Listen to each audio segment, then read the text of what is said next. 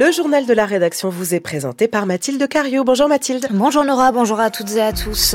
Le débat aura finalement eu lieu ce matin au Salon de l'Agriculture. Emmanuel Macron est en pleine discussion, très animé avec les agriculteurs. Nous y serons dans un instant. Les canons César à l'arrêt sur le front ukrainien. Les soldats manquent de munitions malgré les promesses de l'OTAN. C'est un des sujets que nous évoquerons avec notre invité, le chercheur européiste Sylvain Kahn.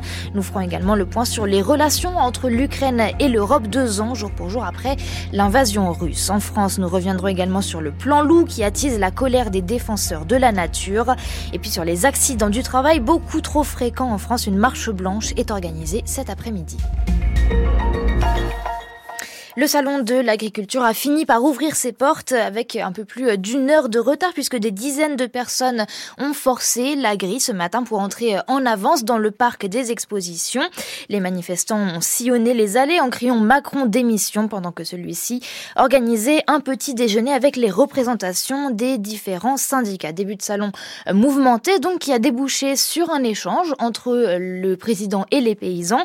On retrouve tout de suite Simon Le Baron en direct de ce salon. Bonjour Simon. Bonjour. Après avoir annoncé puis annulé ce rendez-vous, Emmanuel Macron a fini par l'avoir, ce débat avec les agriculteurs. Oui, mais euh, il n'a plus grand-chose à voir avec le format qui était prévu au départ, puisqu'il devait y avoir euh, des agriculteurs, mais aussi des représentants de la grande distribution, euh, des industriels de l'agroalimentaire ou des associations de défense de l'environnement. Et c'est cela justement qui avait mis le, le, feu aux poudres et provoqué le boycott des principales organisations syndicales agricoles. L'invitation évoquée par l'Élysée des soulèvements de la terre, mouvement qualifié, vous le savez, d'éco-terroriste par Gérald Darmanin et, que le gouvernement avait d'ailleurs récemment cherché à, dissoudre. Emmanuel Macron d'ailleurs, il y a euh, quelques minutes à notre micro, euh, a dit toute sa colère et dit qu'il n'avait jamais euh, approuvé cette invitation des, soulèvements de la terre. C'est donc un débat en format restreint qui a eu lieu en ce moment depuis euh, deux heures maintenant, avec une vingtaine d'agriculteurs, des euh, adhérents euh, des différentes organisations syndicales, qui disent tout leur mal-être, toute leur détresse au, président de la République contre les normes, les également le Mercosur, les aides accordées à l'Ukraine alors qu'il nous reste des miettes, a dit l'un de ces agriculteurs. Les reproches s'enchaînent, je vous le dis, depuis deux heures maintenant. Le président tente de convaincre, tente de faire retomber la pression pour que le syndicat, euh, pour que le salon, pardon, a-t-il dit, se déroule dans le calme. Cela ne tient qu'à vous, euh, lui ont répondu ces euh, agriculteurs. Emmanuel Macron va descendre dans quelques minutes pour inaugurer formellement le salon et couper le ruban. Beaucoup d'agriculteurs l'attendent en bas, puisqu'ici nous sommes au calme dans une salle du premier étage, mais en bas beaucoup d'agriculteurs l'attendent avec l'envie. On l'a vu juste avant de le siffler. On va voir comment se déroule l'inauguration de, ce salon, mais qui est en, en tout cas la, plus tendue que nous ayons euh, connue à ce jour. Merci Simon Le Baron en direct du salon de l'agriculture avec les moyens techniques de Geoffrey Marianne.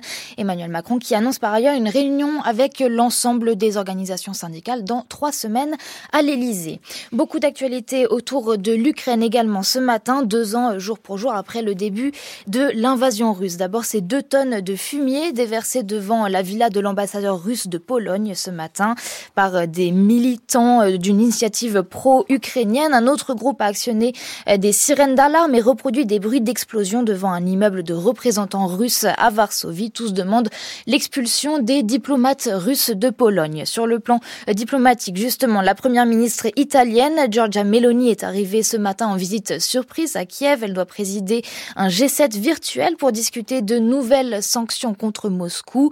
Sur place également, le premier ministre canadien, Justin Trudeau ainsi que la présidente de la Commission européenne, Ursula von der Leyen. Et puis cette déclaration euh, du secrétaire général de l'OTAN, ne surtout pas perdre espoir, dit-il dans une vidéo euh, diffusée sur le site de l'Alliance. La situation sur le champ de bataille est difficile, reconnaît Jens Stoltenberg, mais l'Ukraine fait preuve de détermination. Il rappelle que les, les récentes aides engagées par les pays membres, plusieurs milliards de dollars sous la forme de munitions d'artillerie, de défense aérienne, de navires de combat, Des promesses encourageantes qui tranchent avec la réalité du terrain puisque près de Robotine, dans le sud du pays, les canons sont à l'arrêt, pas assez de munitions. C'est un reportage de Gilles Ganilaro et Vanessa Descoureaux avec Yachar Fazilov. Le canon César est dissimulé sous sa couverture de camouflage, caché sous des arbres d'un bosquet. Il est à l'arrêt, comme il est la plupart du temps. Ces 24 dernières heures, une seule sortie, un seul obus tiré,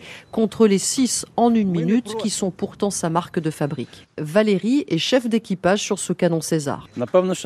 Pour moi, un César sans munitions, c'est comme une voiture sans carburant, c'est un bout de métal. Les soldats n'ont aucune information sur la prochaine livraison, ni la date, ni le volume, ni même s'il y en aura une. Alexander est lieutenant dans cette unité, c'est lui qui donne l'ordre de tirer à ses artilleurs. Si pour un objectif il nous faut deux obus, nous n'en tirons qu'un seul. Mais on ne peut plus engager un duel d'artillerie. Ça casse le moral des artilleurs. Les gars ne sont pas satisfaits. Ils pourraient faire le travail, mais ils n'ont pas de quoi. En face, les Russes ne comptent pas les obus, la quantité n'est pas un problème. L'un d'eux est tombé à 200 mètres du bosquet des artilleurs. Valérie montre un éclat, il est tranchant.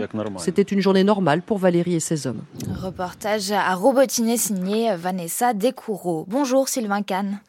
Bonjour. Vous êtes chercheur enseignant à Sciences Po, spécialiste de la construction européenne. On vient d'entendre ce reportage sur les canons César à l'arrêt euh, faute de munitions. Avant toute chose, est-ce que c'est une preuve d'insuffisance du soutien européen à l'Ukraine? Bah, en tout cas, euh, c'est bien l'indice que les Européens euh, ne fournissent pas aux Ukrainiens les munitions dont ils ont besoin. Donc euh, la question euh, que vous que vous que vous posez en fait à travers euh, ce mot d'insuffisance, c'est est-ce que les Européens n'en font pas assez par manque de volonté ou est-ce que les Européens n'en font pas assez par mm, incapacité? Voilà, parce que ce qui est en tout cas indubitable, c'est que les Européens affichent depuis deux ans, euh, et ils l'ont fait dès le lendemain, même le jour même de l'agression euh, de l'Ukraine par la Russie, il y a exactement deux ans, ils ont affiché un objectif dont ils n'ont absolument pas dévié depuis, et l'objectif affiché, c'est que euh, les armées russes doivent euh, quitter tout le territoire ukrainien et que l'Ukraine doit recouvrer toute sa souveraineté. Et depuis, ils ont commencé euh, quasiment le jour même, deux jours après, il y a deux ans, les Européens ont commencé à envoyer des armes à l'Ukraine, d'une part, et à sanctionner la Russie. Donc, voilà où on en est. Mais alors justement, manque de volonté ou incapacité?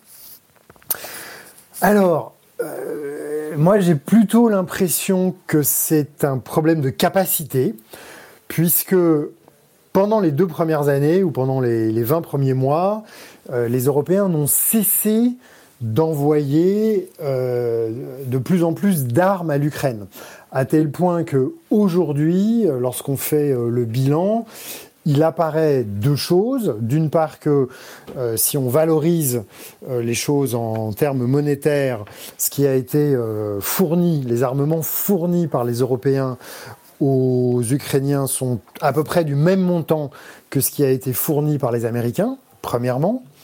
Euh, bien souvent, ce sont des armements qui sont considérés comme euh, de très grande qualité euh, par les Ukrainiens sur le terrain.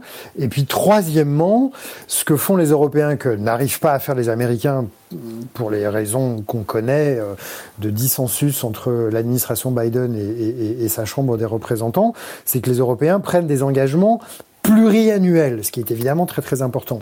Donc, aujourd'hui, l'impression que du coup on peut avoir, c'est que en dépit des annonces faites par les Européens, par exemple, puisqu'on en a beaucoup parlé, le fameux million d'obus que l'Union européenne avait promis par la voix de Thierry Breton qu'il serait livré à l'Ukraine au 31 décembre 2023, euh, c'est toujours pas fait.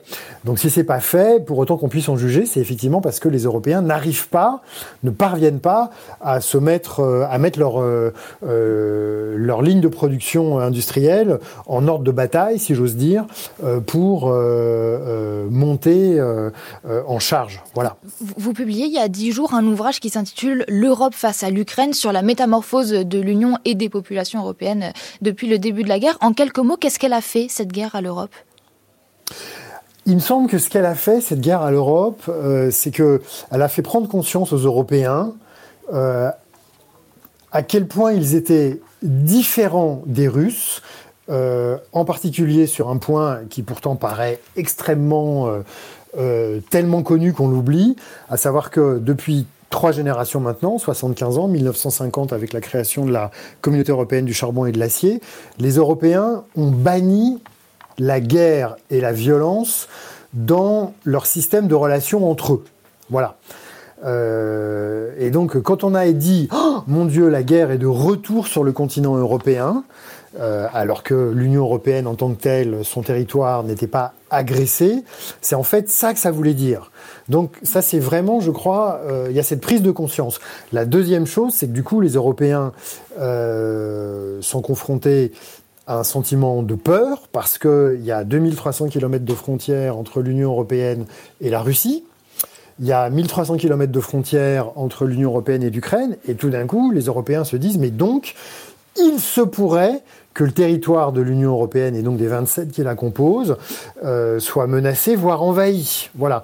Chose dont les Européens s'étaient pas vraiment rendus compte alors même que, grosso modo, depuis 2014 et l'annexion de la Crimée par la Russie, euh, la Russie violait régulièrement les espaces aériens, maritimes et cyber de euh, l'Europe, de, l'Union européenne. Donc voilà, je pense que c'est ces deux choses-là. Et donc du coup, les Européens se sont dit, mais alors en fait, ce qu'on a construit depuis trois générations, même si on trouve souvent qu'il y a des limites, des lacunes, qu'on critique beaucoup l'Union européenne pour tout un tas de raisons sur lesquelles on pourrait revenir et qui sont légitimes et à mettre en débat, notamment parce que c'est l'élection européenne, là les Européens se sont dit, en fait, on a quand même construit quelque chose qu'on a sous la main et qui fait plutôt partie de la solution du problème. Merci Sylvain Kahn d'avoir été l'invité de France Culture euh, ce midi. Je rappelle que vous êtes chercheur à Sciences Po, spécialiste de la construction européenne.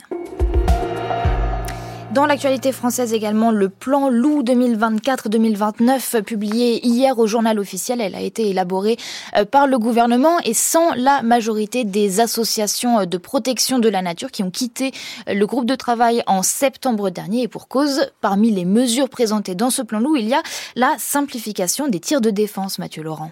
Deux, voire trois tireurs, et non plus un seul, pourront passer à l'acte dès la première attaque. Éleveurs et chasseurs pourront être désormais équipés de caméras thermiques. Les louvetiers, chargés de l'abattage des animaux sauvages, pourront être déployés plus rapidement. Un totem de la FNSEA qui risque de nuire à l'espèce sans résoudre la crise de l'élevage ovin, tense France Nature Environnement.